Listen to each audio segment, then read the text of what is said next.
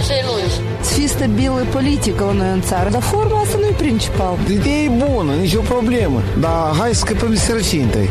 Realitatea cu amănuntul, văzută de Lilian Ciocan. La cele trei chestiuni dezbătute zi și noapte de către presă și societate, confruntarea Pastoianoglu, criza gazelor naturale și pandemia, s-a mai adăugat una. Noi guvernanți vor să instituie un control parlamentar asupra companiei Teleradio Moldova. Să o spunem din capul locului, există păreri pro și contra, lucrurile sunt complicate, sunt o sumedenie de nuanțe care îl împiedică pe un cetățean simplu să tragă o concluzie tranșantă. Parcă e bine, parcă nu e bine. Nu știu dacă acum, când lucrurile nu sunt lămurite cu gazele, când COVID face din nou ravagii, aveam nevoie urgentă de acest control parlamentar. Guvernanții consideră firește că ei au dreptate și că acest control al lor va îmbunătăți lucrurile că va face Teleradio Moldova mai independentă, mai ferită de interesele obscure ale unor grupuri. Așa o fi pe semne, deși controlul cuiva nu înseamnă oare o îndepărtare de independență și echidistanță.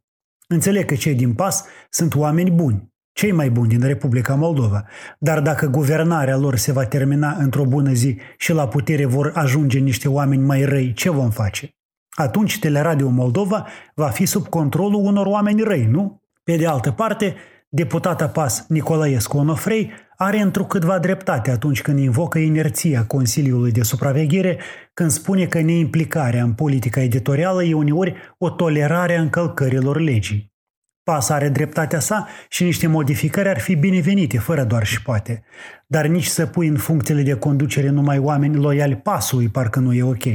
Și aici aș fi de acord cu directorul API, Petru Macovei, care acceptând schimbările dorite de pas, precizează totuși că numărul membrilor din partea societății civile ar trebui să fie mai mare decât cel din partea structurilor de guvernare.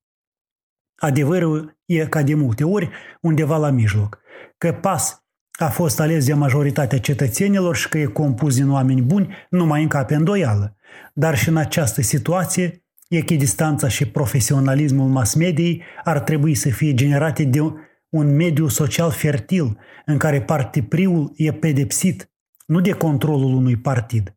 Deci PAS ar trebui să controleze doar faptul ca toate forțele politice și el însuși să nu influențeze politica editorială. Un deziderat greu de realizat, să recunoaștem.